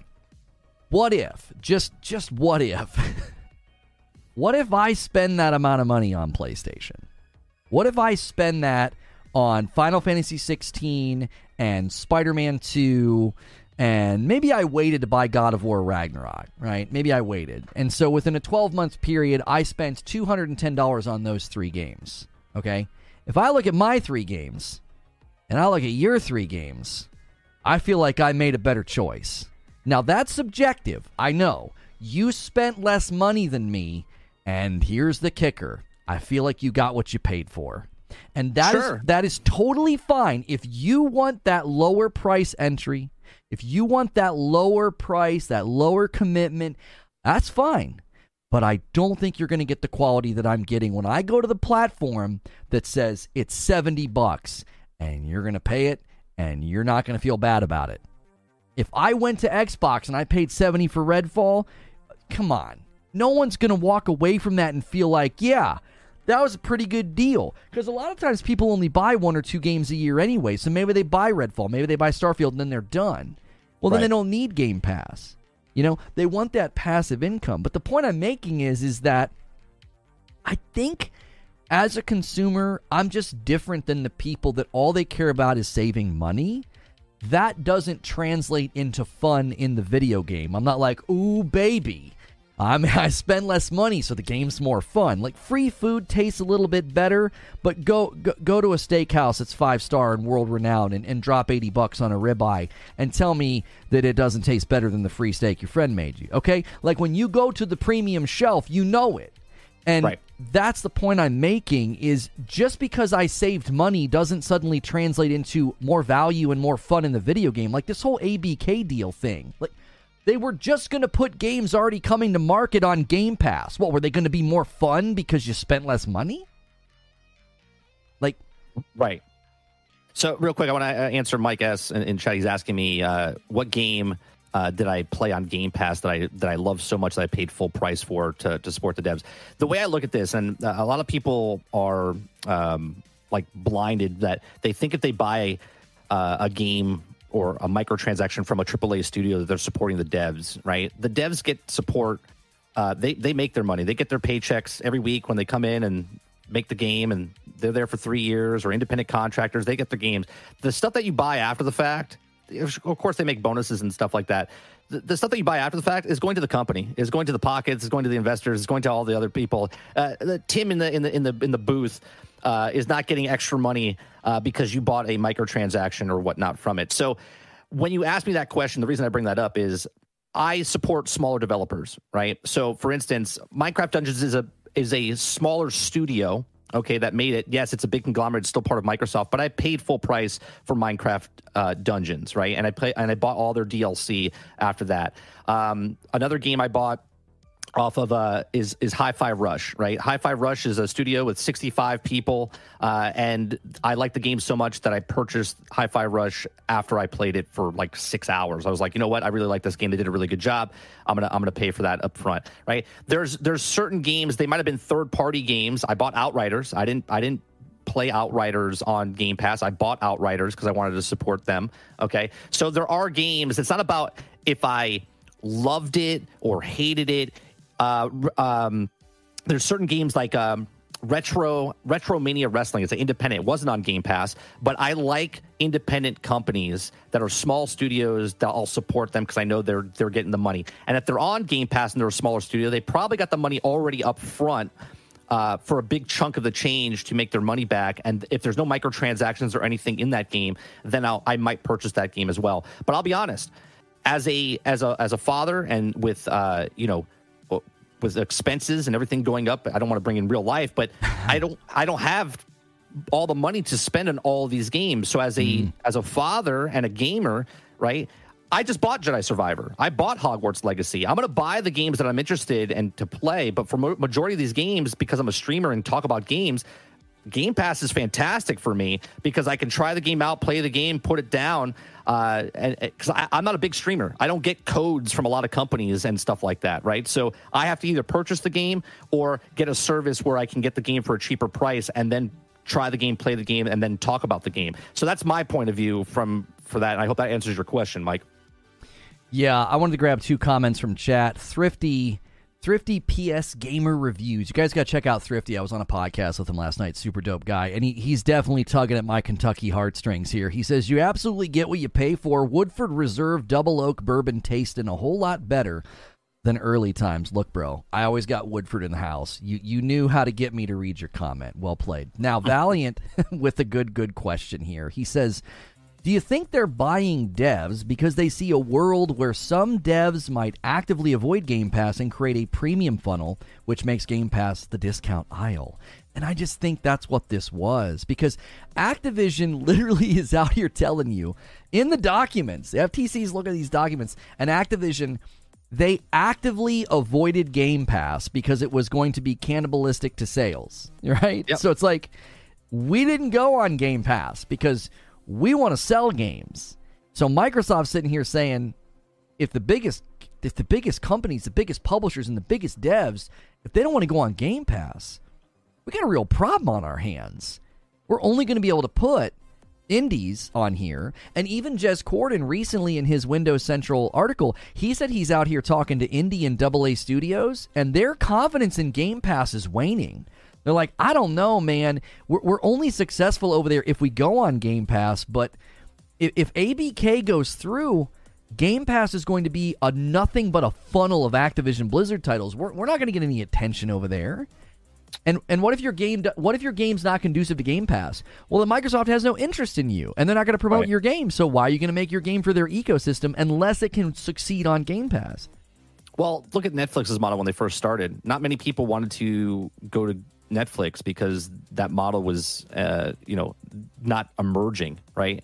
And it was really hard for Netflix. But then they started getting the growth, and then everyone's like, "Oh, you couldn't find a real celebrity making a movie on Netflix." And now you look at Netflix; they have A-list celebrities all the time coming to make movies for them. They have comedians where you used to watch one hour shows on like Showtime or HBO back in the day for comedy specials. And now everyone's putting their stuff on, on, on Netflix, right? So I think the problem with, with Game Pass, it's still in its early stages. It's five years old, right? Five? Or is it six years, right? It's, it's either five or six years, something like that. And I, I think a lot of people are looking at well, not enough people are, are getting on, getting in on it, and I think they're at the the verge. This is a starting platform, right? This is a this is a new entry into the gaming space. Steam's been doing it for years as far as digital and, and, and whatnot. I mean, you're not paying a subscription to be on Steam, but you you have all your digital games there. So that kind of took the blow off of people buying digital games, not owning games and whatnot. And now Xbox is doing this with Game Pass. So I think it's going to take time. I think it's going to take. I think right now we look at it and go, this is a failing market. This is not going to work. This is not going to uh, financially work for them. But I think they're like 10, 15 years behind the streaming services of video and film and radio and uh, not radio, um, uh, music and stuff, right? So I think if we give it another five years, I think we'll have a completely different conversation and see this market is actually huge. And I think that's why the CMA, going back to that, is why they're they're putting a uh, a, a, halt to this because they, they're like, well, hold on, we want to make sure we have the, enough technology to get in on this because it is going to be huge, and right now we can't see that. Well, and being handed some food here for my wife, thanks, babe. The thing about mentioning how like Activision actively avoided Game Pass, okay? Somebody says, well, can you blame them? Well, no, because they're oh. in the business of selling games. They're not in the business of getting a fat check and then that that's it. They know their game's going to sell really well. It's like you can't write a check big enough. So the question that you have to ask is is Microsoft trying to do something that's antithetical to the market itself? Because my theory is that when they almost shuttered the division and they had a plan to get out of this, if you go back to when Xbox institutes Game Pass, it's right around the time that Netflix is having this big explosion. So it's it's hard not to see like a coalescence there. They looked and saw, oh, what if we become the Netflix of gaming? What if we do that? Well, what they didn't realize is there was going to be a bubble. There was going to be a burst for Netflix because they were dumping money into first party content and then having to kill it on its second season. So I'm looking at Microsoft thinking, there has to be another angle here. You can't just have Game Pass being this loss leader. You can't just have Game Pass being this, we're just going to keep dumping money into first party property because they've already said that the, the subscriber number has stagnated. And then they said, we see opportunities for Game Pass to grow on PC. Right. So it's, it's, almost like they've been dropping breadcrumbs the whole time. We're well, we don't we don't consider Sony competition. We're going to be competing with Amazon and Google. Yeah, we, we see Game Pass having a having more growth opportunities on PC. And then you talked about it just a moment ago. Oh yeah, we got Game Pass in all these other places. Uh, uh, PC Game Pass in all these other places. It's like it's almost as if they've been saying the entire time without saying it that we're we're going we're going in a completely different direction and the Series S and the Series X I think maybe we've been misunderstanding the Series S this entire time. The Series S is the console. That's what they're selling you. They're selling you an, an, a low cost access point because cloud and creating an ecosystem like that's their that's their that's their end goal. They're, they, I don't feel like their their plan to have top shelf next gen games. I don't think the Series X matters to them at all. I, I 100% agree, right? I said this years ago when they came out and they announced the S and X. And then we had what happened in the world where everyone had to shelter, right? And I said, don't you find it a little weird that the S is in stock everywhere, but the X you could not find? Okay. Well, the S doesn't have a disk drive. The only thing that you have the S for is that you have to buy digital from their Microsoft Store or you get Game Pass, right? You have no other option. You can't do anything to to get it out of there, right? The X they just made a small market because they knew the hardcore gamers, the percentage of hardcore gamers that would buy the X, right? Keeping up with the Joneses, that they would buy that because of the high power sold to you as a 60 frames up to 120 frames per second console with 4K, right? We you, me, everyone else that bought one wants that experience. And that's a small market. That's a small, minute market. The S, everyone's like, well, I can't get an X. Well, uh, let me buy an S, right? I looked at the S and said, that is perfect for my son because he can't buy anything or put anything in there unless I know about it, right? So that's that's why I think the S is what it is. Yes, it's the crappier box in the the Trojan horse for Xbox, or is it? Okay. It's the Trojan horse because it's the box that gets you in to their ecosystem of digital goods. And that's where they want you to be. They're trying to sell Game Pass, they're not trying to sell consoles. I've been saying this I'm blue in the face since before we even heard that they were coming out with the systems and they had and they had Game Pass. It's like this is what they're doing. This is what they're doing. They're they're not trying to sell you these high end games. They're trying to sell you a service, and they can't make that service awesome, too awesome, because they they want to keep the price where it is. And if they give you awesome stuff, they're going to have to change the price of that. So right now it's in this like really sweet spot where you're getting a really fantastic deal for the amount of money that you're getting and the mid-tier games that you're getting. And again, when I say mid-tier, I'm not saying all the games are crap because there's a lot of good games on Game Pass. If they're older games, if they're third-party games, there's lots of content on there. If you're a gamer, it's it's an insane deal to be on there, but I want to make sure you guys know I'm for what Sony's doing. I've always been what Sony's doing as far as the way they do it. Put God of War out there, let it run its course, and then uh, six months to a year later, put it on your service. Let that game breathe for your first party titles. Do not put it. I'm afraid that the industry is going to hurt just like it hurt the film industry and stuff like that. And everyone's going to tell me it didn't hurt the film industry. I worked in the film industry for 20 years. It hurt the film industry with the streaming services because that is the bargain bin. That is the straight to home video. That mm. is the straight to TV movie that you don't want to work on. Okay. Like in the industry, if you're working on a feature film, that's credit, baby. You're like, I'm working on a feature film. I'm working on a blockbuster film. When you're working on uh, the Hallmark Channel or you're working on a TNT uh, movie, you're like, oh yeah, no, I don't. I don't put that in my credits because you don't want people to know that you're working on that straight to DVD kind of videos. You want the you want the AAA stuff. You want the blockbuster stuff. Sean Murray with a $10 super chat tip says, I highly disagree that they're only go- doing the Series S. Game Pass is an add on. You can still buy games outside of Game Pass, and a lot of Xbox players do. I wasn't saying that they're just doing the S. It's just the Series S has outsold the X. Price point and supply was better. Why? What would be the point of that, right? Why, why would we why would we have that? What what would be their reasoning behind that? And here's the other thing to consider. You're saying, "Oh, you can still buy games outside of Game Pass. You can, you know, Game Pass isn't isn't isn't just the only way they make their money." And you know what's funny is you're actually right because they said in a document, I think it was the documents that came out of Brazil, that Game Pass only amounts of like 15% of the gaming revenue. That's not a lot. So you really have to ask why would they put so much focus on it then? Why would you take something that cost you as much as Redfall and Starfield cost you, okay? As an acquisition of 7 billion. Why would you take that and throw that onto something that's not even generating that much of your revenue every every year? 15% of your gaming division's revenue is Game Pass. Why are right. you putting so much focus on it? There that to me is is exactly the point I've been trying to make is there's a bigger plan.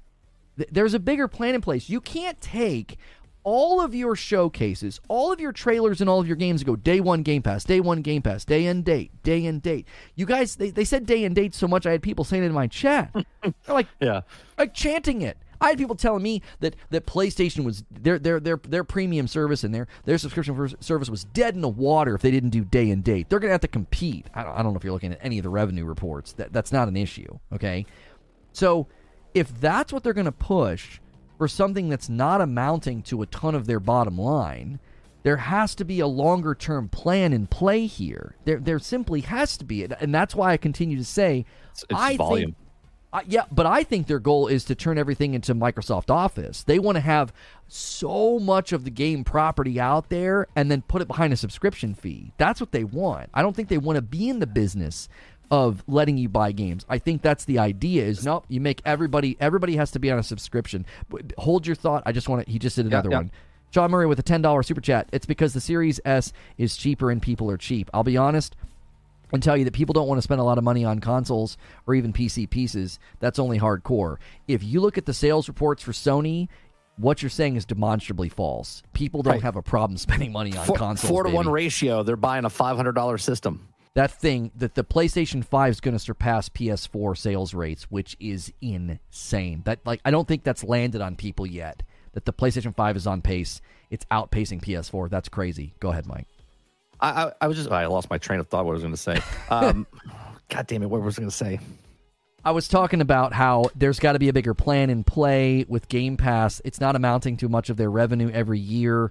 Why would you be making it such a focus? Day and date was something that they they Oh. threw out there. What, what I was going to say is they have to be all in, right? Like for instance, when you make content on your channel, right?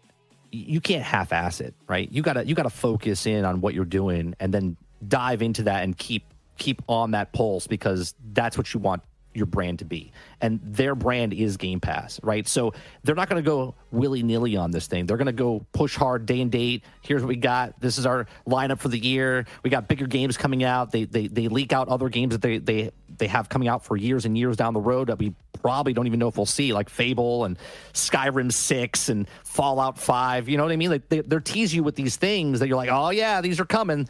They're coming. Put that carrot in front of you. But that's that's what they're doing. They're trying to get volume. As many games as possible on there, constantly rotating. You don't want to own anything. I, I learned my lesson five years ago when I, I got the games and all of a sudden they shut the servers down. I'm like, well, I don't I don't own that anymore. I was like, okay, so I don't own anything anymore. Even if I buy the game, I don't own it. Uh, it's just like living in the moment. I enjoyed it. I played it. I, I gave them money to it uh, to the company. Fantastic, move along, right? And that's that's what they're doing. They're conditioning you on not owning anything, not taking anything. You're just buying a subscription service, and you are right with the with the office model. They Game Pass down the line could be something completely different. Maybe at ten dollars you get what we get now, but then at sort of like what PlayStation's doing, right? With their with their tier model. All of a sudden at that twenty dollars you're getting something else, right? Like at fifteen you get the ultimate with the PC and the Xbox. If you just want to buy just the one, you get it for ten or eight, whatever it is for PC. What about there's another plan coming out where AAA titles that come out day and date are are the the twenty five dollar model, and the the games that are multiplayer on a subscription service are are cheaper. Who knows? They they can continuously change and just volume. It's just volume. That's what Netflix is about, pushing out as much stuff as possible to get people coming back every single day, every single week, every single month, and that's what Game Pass is trying to do. You're you're spot on with them looking at the Netflix model and going, what about if we do that? And that's what they're trying to do, and they're all in. They can't they can't give up on it now, right? They're too. It's like um, what what's the uh, cost cost fallacy, right? They they've already dumped so much money into that into that yeah, thing. yeah, sunk cost fallacy. Yeah, so they, they can't give it up, right? Th- This is their this is their sunk cost fallacy. They they have to keep putting into it to see if they can to get out in the seven year plan, eight year, ten year plan, whatever they, whatever they have. I just wonder because so many people are thinking, oh, they're going to go third party. They're going to go third party because with EA Play and Ubisoft Plus, could you envision a future where they say we're not selling consoles anymore and we want to put Yes. Game Pass, we want to put Game Pass everywhere? Like, could Ga- could Game Pass? Funny enough, you know, Creature was always saying that, oh yeah, they, they could get Game Pass on Sony, and I'm like, they'd never do that. But if they're no longer the competition, and they're just another like batch of games and just another subscription thing i do you think that's even a remote possibility that we see that in the future Well, the problem is the reason Sony makes good games is because they have a competition. I know you guys say they're not competition, but there is competition there, and they have to make good games to, so you choose between Xbox or Sony or Nintendo. If Microsoft is completely gone, they put the app on Sony. Does isn't that detrimental to Sony itself? Their quality could drop as well because if they have no competition, like look at EA with sports games, right? They don't have to compete Yeah. with anybody. They just keep making the same Madden and the same soccer and the same. They just keep doing the same thing over and over. It's a roster update. So if I look, and this is why I say it's bad for the industry. I don't just look at Game Pass and Microsoft and console wars. I look at it if if Xbox folds, Sony's the last one uh, on on the podium here. Does the quality drop for Sony? Because if they have no competition, why do they have to keep keep doing the production that they're doing? Right, the quality Right. will will drop for that as well. So, what can I see Xbox on PlayStation? Sure. But do I want that to happen? I, I don't want that to happen. I don't want there to be one console. I want there to be competition and choice. And yes, Nintendo's still there, but Nintendo again is the birth to death uh, ratio of, of consoles and PlayStations that when you hit like teenage years, like middle school, you start playing PlayStation with the better games and the graphics, right? It's it's almost like a puberty going into puberty kind of uh, system. You know what I mean? So they're they're not competing on the same market. They're they're completely two different markets. And if if Xbox goes belly up, then Sony I think can suffer as well. i absolutely don't want that i told people the, the, the other day that this is i'm I'm genuinely starting to feel that sense of this this could go in a direction that I don't want it to go because as a YouTuber, as somebody that makes video game content, I actually really want Xbox to have a comeback because that's so much better for me. I, there's so many more games to talk about. There's so many more trailers to watch. There's so many more games to play. And if they continue on the trajectory that they're on, well, then I have less to talk about. I have less to cover. I have less to play. And as you're saying, that I don't want that for Sony. I don't want Sony to be like, well, no, no more Xbox. Great. Now, I don't think that means that Sony rests on their laurels and they're like, ah, yeah, we don't, we, we don't really need to be aggressive anymore, and we don't need to. No, I think they would gobble up and they would, they would become more dominant. I think we would still get quality games, but I think as time goes on, you would see a slippage. I do think in the in the absence of competition, there just wouldn't be that pressure to innovate because Nintendo is rumored to have this Switch 2 on the horizon, you know, and and and it's supposedly going to be stronger or better, but it's not going to compete with the PS5. It's Right. it's not going to be a high end piece of equipment. It's not going to be a next gen piece of equipment, and so the, Sony would just be sort of alone on the field. I would never want that. I don't think that that would be good for anybody. It wouldn't be good for the market. It wouldn't be good for the consumer because you suddenly have way less to choose from. You have one one company for high end gaming.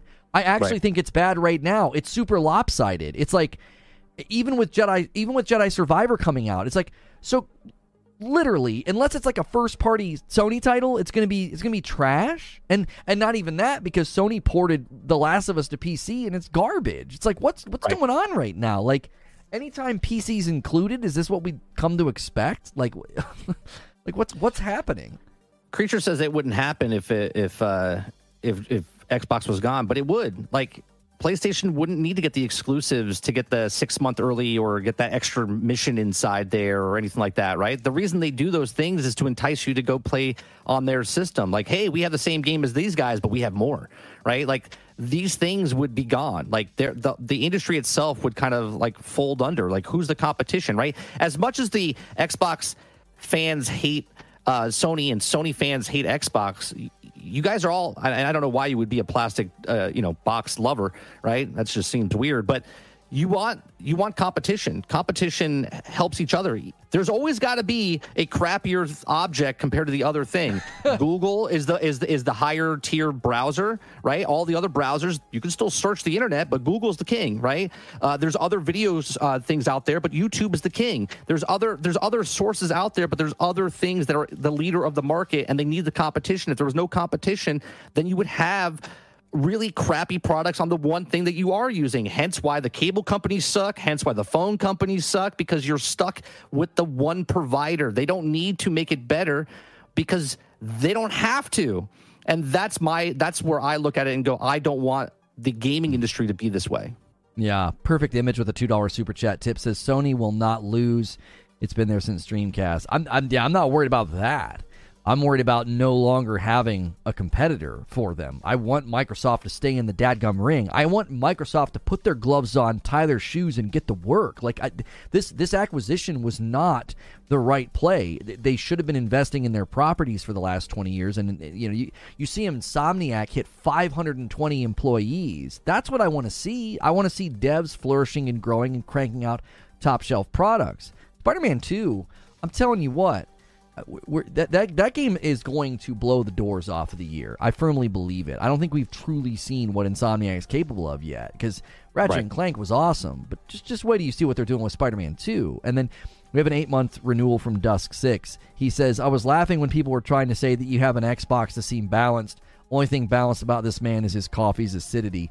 I, I know people were giving people were giving you crap about that, Mike. Like, well, why'd you buy a Series X? There were no PS5s available. What, didn't that tell you something? What do you mean? Didn't that tell us something? In the early stages of this generation, we I was excited for both consoles. The series, Exactly. the Series X marketing had me so excited. I remember applauding the Microsoft marketing. I'm like, they're talking about frames per second. They're oh my gosh. I remember screaming about that. Like we always used to get resolution, resolution, resolution. And as somebody that wants FPS, I was like, they never talk about FPS. And here we sit Series X, after I bought it, I'm like, what, what in the world? Because like Eu- Eugene put it in chat. He's like, I used to have two platforms that were developing solid third party and AAA games, or I'm sorry, solid first party AAA games. Now I have one, and it's infuriating. It is. Yeah. It's like my what my Series X is a Game Pass machine, and that's not even been that impressive lately. Like I'm bummed, and I think Brutal has a good question. Brutal Gear says, if Xbox falls, could this make room for a PC console? The Steam Deck has been successful. I don't know if that would even be possible because you need a pretty big household name to pull that off. Like a eh, like a, a PC box for your living room. Like Abe, I, I don't understand. You're you're you're saying that I didn't know the S was going to be. I bought the S for my son. I don't understand what the. Have you have you never bought your child something because they wanted something? Am I, was I supposed to buy him the the most expensive PC known to man where he doesn't know how to operate? You know his thumbs. I mean, I, I don't understand. What do you What do you mean though? We we all looked at the marketing. I had people in my chat one day saying that they were getting ready to buy a Series S based on the marketing. And then when the truth started to come out about the box, they were like, "I almost bought that thing." Oh, Abe was being sarcastic. Okay, sarcasm is sometimes lost. You, I gave you guys Lono Kappa. Uh, You can use lose, use Lono Kappa when you're gonna be sarcastic, Dad Gummit. But yeah, I did the marketing on the Series S, man. I, th- there were people in my chat that were like, "Bro, I almost bought one." you know? here's here's how it works for I guess for normal people like me, normal plebs like me. Right, I had five hundred dollars in my hand. I said, "Who wants it?" I went to to see if there was a PlayStation. PlayStation didn't exist because they they were shorthanded. Then I went, "Okay, Xbox Series X is here. I'm gonna buy that." Then eight months later, I had another five hundred dollars saved up, and I went, "Who wants my money?" PlayStation still wasn't a thing. And I went, "Oh, you know what? I'll buy a graphics card." So I bought a graphics card instead. Now I'm saving up my money, five hundred dollars. Who wants my money? Right? right. If, if if it's in if it's in stock, I'm gonna buy it. See, I play where I want to play, when I want to play, with the games I want to buy. That's that's it. I, I'm not in love with an Xbox. I'm not in love with a Sony PlayStation. I'm not in love with the Switch. I'm in love with gaming. I love gaming. And the reason games are shittier now than they were, again, sorry for the cursing, uh, uh, they're bad now is when I was a kid and when you guys were younger, there was a lot less people playing video games. They had a lot more, less, less uh, stringent uh, graphics and whatnot, and they could pump out these games. And there was a lot of bad games, a lot of bad games. So much so that some games didn't even have endings. They were so hard on the fact because they were hard because there was no end to the game, right? So they made you quit the game because it was impossible to actually beat the game. Okay. Now there's bigger games. They have to get them out. There was an article I read yesterday from a guy that made Cyberpunk, one of the developers on Cyberpunk. He said that AAA games are in trouble. He says it's like running at a wall and we're going to crash because they're getting too big, too expensive, right? And there's no other room for growth for these AAA games because they're just so outrageously big and gorgeous that they can't keep up with it, and sustainability is un, unsustainable, right? So that's that's the problem with with games now. There's it's a billion billion dollar industry. It's bigger than anything else out there, and they have to get as many games out because our attention spans are so much shorter, and they have to try to get these games out as fast as possible. And yet, when they come out, there's bugs, glitches. Uh, they're supposed to be in, in the oven for like five years, but they're only in there for two, and then they have patches for the next three years. That's the problem with a lot of these games that are coming out. Not everybody, not everybody. There's still those those companies that have good moral values that they're trying to make a good game, art piece of game, and put it out there and sell it for you to get your hard earned money. And then there's other people taking advantage of the system, going, yeah, let's put it out there. Let's put it al- alpha, early access. Let's put it out as gold, and it's still in early access and beta. That's the problem with the video game industry. It's too big for what it is. Yeah, it's starting to feel like I remember we had a debate yesterday, and even kind of came up last night, like day one patches, and people are getting all upset about day one patches, and I'm like, these games are so much bigger than they used to be. You want to be able to preload it. You want the disc to show up to your house the day it comes out, right? That means you're going to have day one patches. Like there's just there's Right. just no way that, that they're not going to do that unless you want games just indefinitely get get delayed to where like okay, we finally have a game that requires not a single update ever again. Now I'm not excusing what's going on No, with no. games like Jedi Survivor because like that game just wasn't ready. Like it, it's it's passable on my PS5, But that thing is. I haven't played is, it yet. I'm playing that tonight. I'm playing that tonight on the X. Okay, you should be okay on the X. It's abysmal on PC. It's getting shredded to the point that people are like, "Don't buy it on PC." Like if you buy it on the PS5 or the Series X, I think you can eat around some of the issues. What the did game they do and the, these six extra weeks though? They had six extra weeks to work on them. What did they do?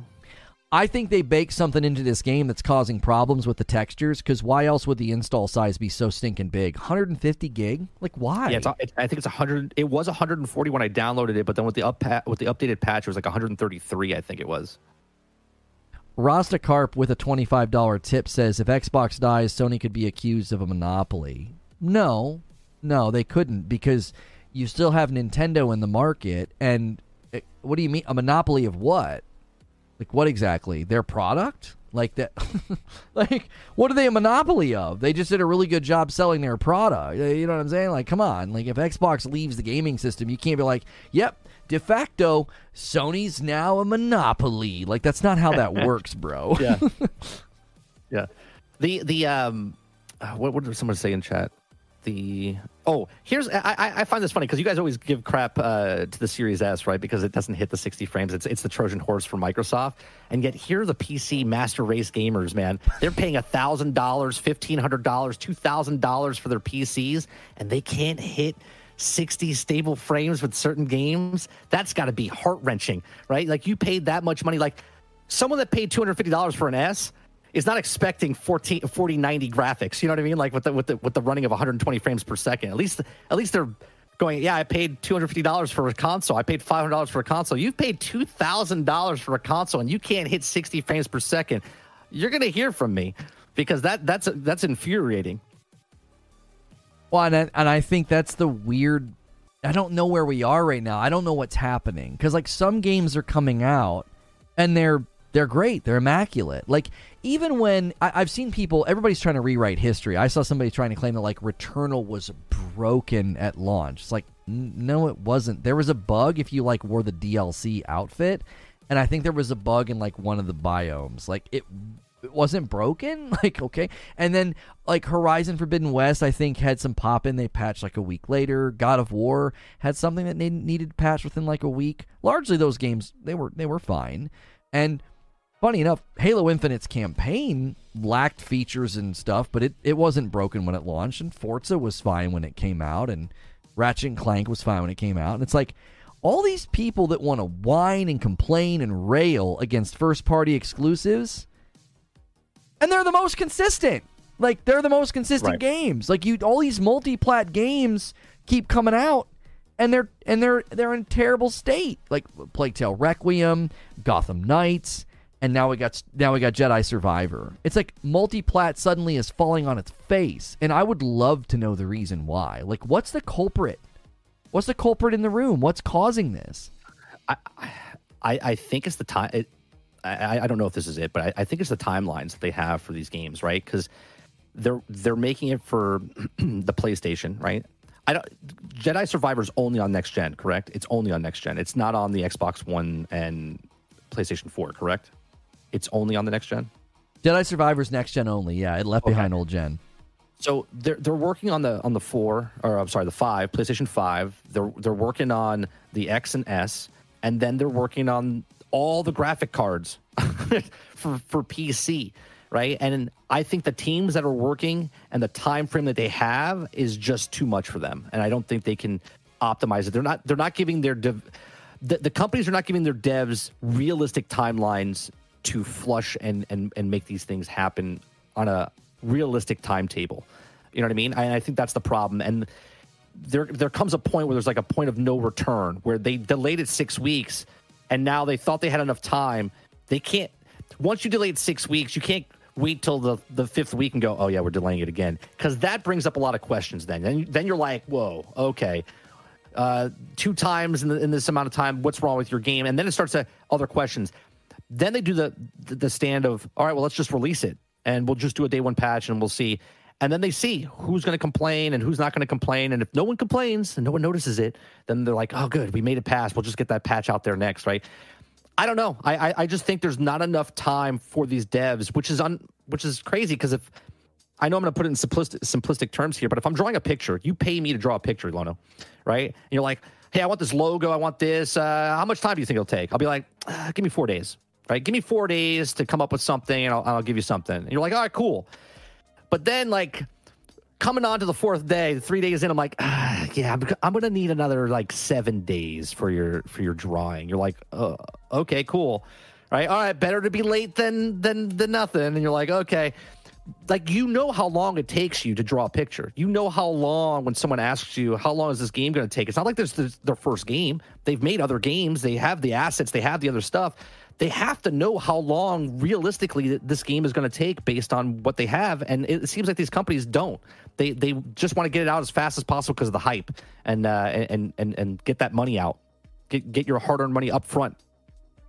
Yeah, and and people are saying you know, well, Horizon Forbidden West was had a lot of issues when it came out. I, people always want to rewrite history. Horizon Forbidden West was critically acclaimed and it sold really well. It had some pop-in issues. It it did not have game-breaking problems. It wasn't crashing and people were like losing checkpoints. It wasn't people weren't falling through the map. You didn't you didn't have constant frame stutters and screen tearing. Like you know what I'm saying? It had pop, it had some weird pop-in. It was fixed within like a week. Okay, that's not a problem. You're not like, oh yeah, I can't play this game. Every once in a while, like the bushes and the and the and the monsters pop in. That, that's obviously immersion breaking. Like when pop in and graphical issues happen, it's immersion breaking.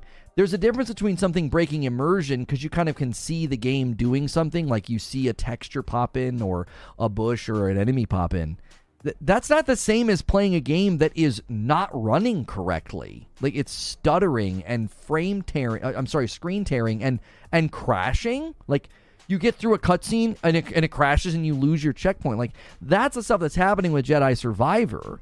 Like that's broken. Like you right. can't play that game. Like how you can't play a game that's doing that. And and then when you have games that come out that are 30 FPS like where where are we? What what happened? What happened to all that bluster and and all those promises? Like that's I think the main issue is did did the promise of 60 FPS and 1440 and 4K 30 did that promise go out there and is that essentially only possible when you're going to go first party. As soon as you go yeah, multi-plat, it's like there's just there's too many different configurations that just doesn't seem like we can get there because it's like all these multi-plat games. I'm looking at them and thinking these are the ones that are that are that are seemingly struggling the most with with hitting those hitting those things right now. Like if you're trying to be next gen multi-plat, that seems to be one of the struggles. Well, I, uh, I'll go back to a drawing picture. If you if you hire two artists and one's drawing three pictures simultaneously and one's drawing one picture simultaneously, and they all have an hour to draw, the guy drawing one picture is going to be more detailed right, than the guy drawing three pictures, right? Just by the nature, right? If, you, if you're drawing three pictures and drawing one, if you're concentrating on that one picture, you can make that picture a lot better, a lot more detailed, a lot more textures and stuff like that. When you're doing the three, sure, they can be detailed and whatnot, but they're going to lose the quality uh, of of the artist because he's got to he's got to quickly do it and and be faster at it. And I think a lot of the the devs and you guys are saying that the time management you're calling false on that. And I'm going to take you from my background of, of, of film, right? In film, we break down the, the script, and we know that if it's a 100 page script or 200 page script, that we know how many shots and scenes we have to shoot every single day. And if you're on time, you can make your deadline that you're supposed to make. And if you can't, okay, you, you start to you start to move stuff and you're like well we were supposed to shoot two two pages today but we only did a page today so now we have to shoot two and a half pages tomorrow to make up for the for the loss and then you get so far behind that you have to cut stuff you just got to cut stuff completely. You're like, oh, we don't need this scene. You, you take it out. 100%. I know that happens in gaming. They're doing stuff with gaming. They're like, well, we're starting to fall behind. What, what can we cut? What, what, what can we do? And that happens in gaming as well. So the management, the upper management, I'm not blaming the devs. The devs are doing their job and they're doing, they're, they're being asked to do stuff and they're doing their job. And the management is in managing them to go, okay, you got to get this done. You got to do this. And they're not doing that. A lot of these companies have bad upper management. You see it all the time in the news stories, reports by Jason Schreier. And I'm not talking about the sexual harassment stuff. I'm talking about the actual time management stuff, and they're and they're they're getting crunch time and all this stuff. That's that's a fact. That's the, this is what's happening. So I think a lot of it has to do that the games are getting too big. They're having asking too much of these devs, right? If you if you look at Microsoft, their their contract workers are only working 18 months. They have to fire other new people to come in. Then they have to train those people or tell the, the new people to come in what the last people were doing. You know what I mean? It's like it's not a smooth transition. There's a lot of stuff going on, and I think there's a lot of bad upper management inside the video game industry. Yeah, perfect image with a ten dollars super chat says the reason Switch is winning is because one mini cartridge and all their games are story based games. They don't have anything online. Sony and Xbox have good games, but seeing first is Monsters Base. I'm not sure what the end of that sentence means. Ryan with a $5 super chat says many of Nintendo games currently are buggy. Pokemon Gen 9 is one of the best examples. Right, like Nintendo's not immune of having like buggy games launch. Oh, I mean, no. the, the Switch has Yeah. its own its own share of like what in the world happened and and doom doomslayer saying you know performance mode was bad in horizon the game looked blurry and grainy for one and a half months lots of pop-ins that's just simply not true i played through horizon forbidden west from beginning to end in time to play elden ring it didn't look blurry and grainy for a month and a half. Like you're just saying things that are false. There were issues with pop-in there was a pop-in patch within like a week or two. Like performance mode wasn't bad or broken. Like i played the whole game on performance mode. Like i just think we're always trying to rewrite history. Like oh halo was actually great. They just failed to deliver live service. That, that's not true. Like and when i said halo launched and wasn't buggy i wasn't saying that halo launched and was great. It just halo infinite didn't launch with like a bunch of bugs and problems because you know it was first party it just seems that first party titles are having a better run right now. And the minute we get into multiplat, it seems like more of a challenge. And I would just love to know where the problem is. Are we still reeling from 2020 and working from home? Or is there something else in the room? Is there something else in the room that's causing this problem?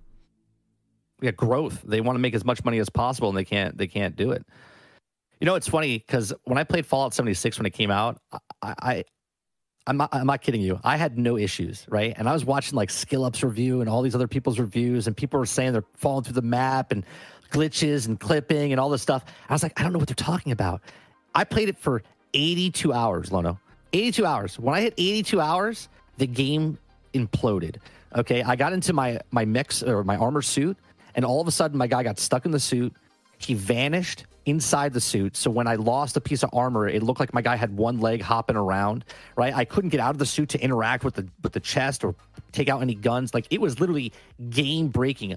82 hours majority of the population wouldn't put 82 hours in before it happened so a lot of people are like yeah i'm fine i had no problems with the game so there are there are minority of people that play a game and like yeah bro works for me and it's fine but that doesn't include that doesn't mean there's not problems in the actual game because you didn't have any problems again 82 hours in Fallout 76, and I had no problems. Meanwhile, everybody else, the world was falling apart uh, inside there. So there is those little things that happen as well.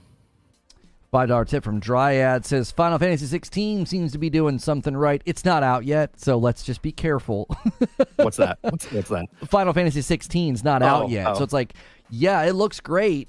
So did Jedi Survivor. like Jedi Survivor apparently just tw- they they tweeted out an official statement, and they're saying. We're aware that Star Wars Jedi Survivor isn't performing to our standards for a percentage of PC players, in particular those with high end machines or certain specific configurations. Listen, I never want to get out the bat and swing at something that was nice to me. Like, I got a code to play the game. That opening sentence is so. Don't even say anything if that's what you're going to say. That's not what the problem is. That, that the problem is not just a percentage of PC players. The problem is not high end machines and certain specific configurations. I'm playing a game on my PS5 and I was getting screen tearing. W- what is that? That's Yeah. that doesn't make any sense. I shouldn't be getting screen tearing in a in a console game. The only time you get screen feature. tearing, yeah, you get screen tearing when you're pushing the game beyond what your your television or your monitor's refresh rate is. Like what's going? What you didn't, you talking didn't pay about? for the screen tearing edition? That's that's you didn't pre-order that one? It's not a percentage of PC players, and it's not just those with high end machines. You think everybody downvoting the game on Steam just happens to have a high end machine or a particular configuration? Uh, My, PlayStation 5 is not a high end PC. It just, it's. Now listen, as I said yesterday, I had so much fun with it. It didn't bother me. It wasn't game breaking it. I was like, oh, this is a great game. I'm having a blast with this.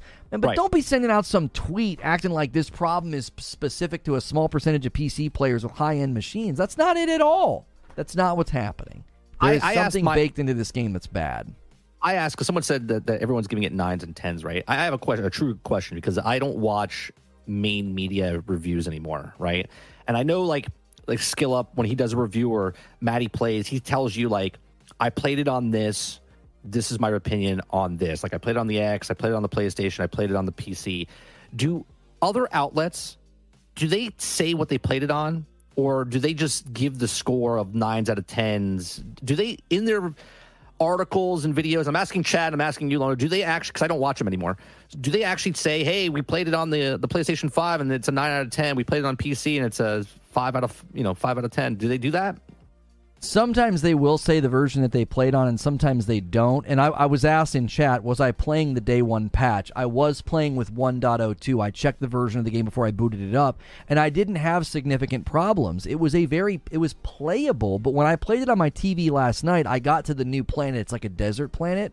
It did look bad. I had no shadow. My character didn't have a shadow. Like I was like what? I'm on a desert an, planet, blazing sun, was, and I have no a, shadow. It was immersion break. It was immersion breaking, basically, is what you're saying. Yeah, it looked yeah. bad. It looked it looked yeah. like almost washed out, like somebody had turned the gamma way up. It's because the HDR is like broken, I guess. I was like, I I noticed it. I was like, this looks really bad. Like it doesn't. Now again, the frame rate and, and screen tearing was minimal. It, like I wasn't having any problems. It was running. I was I was able to play it, but it definitely did not look like a next gen game.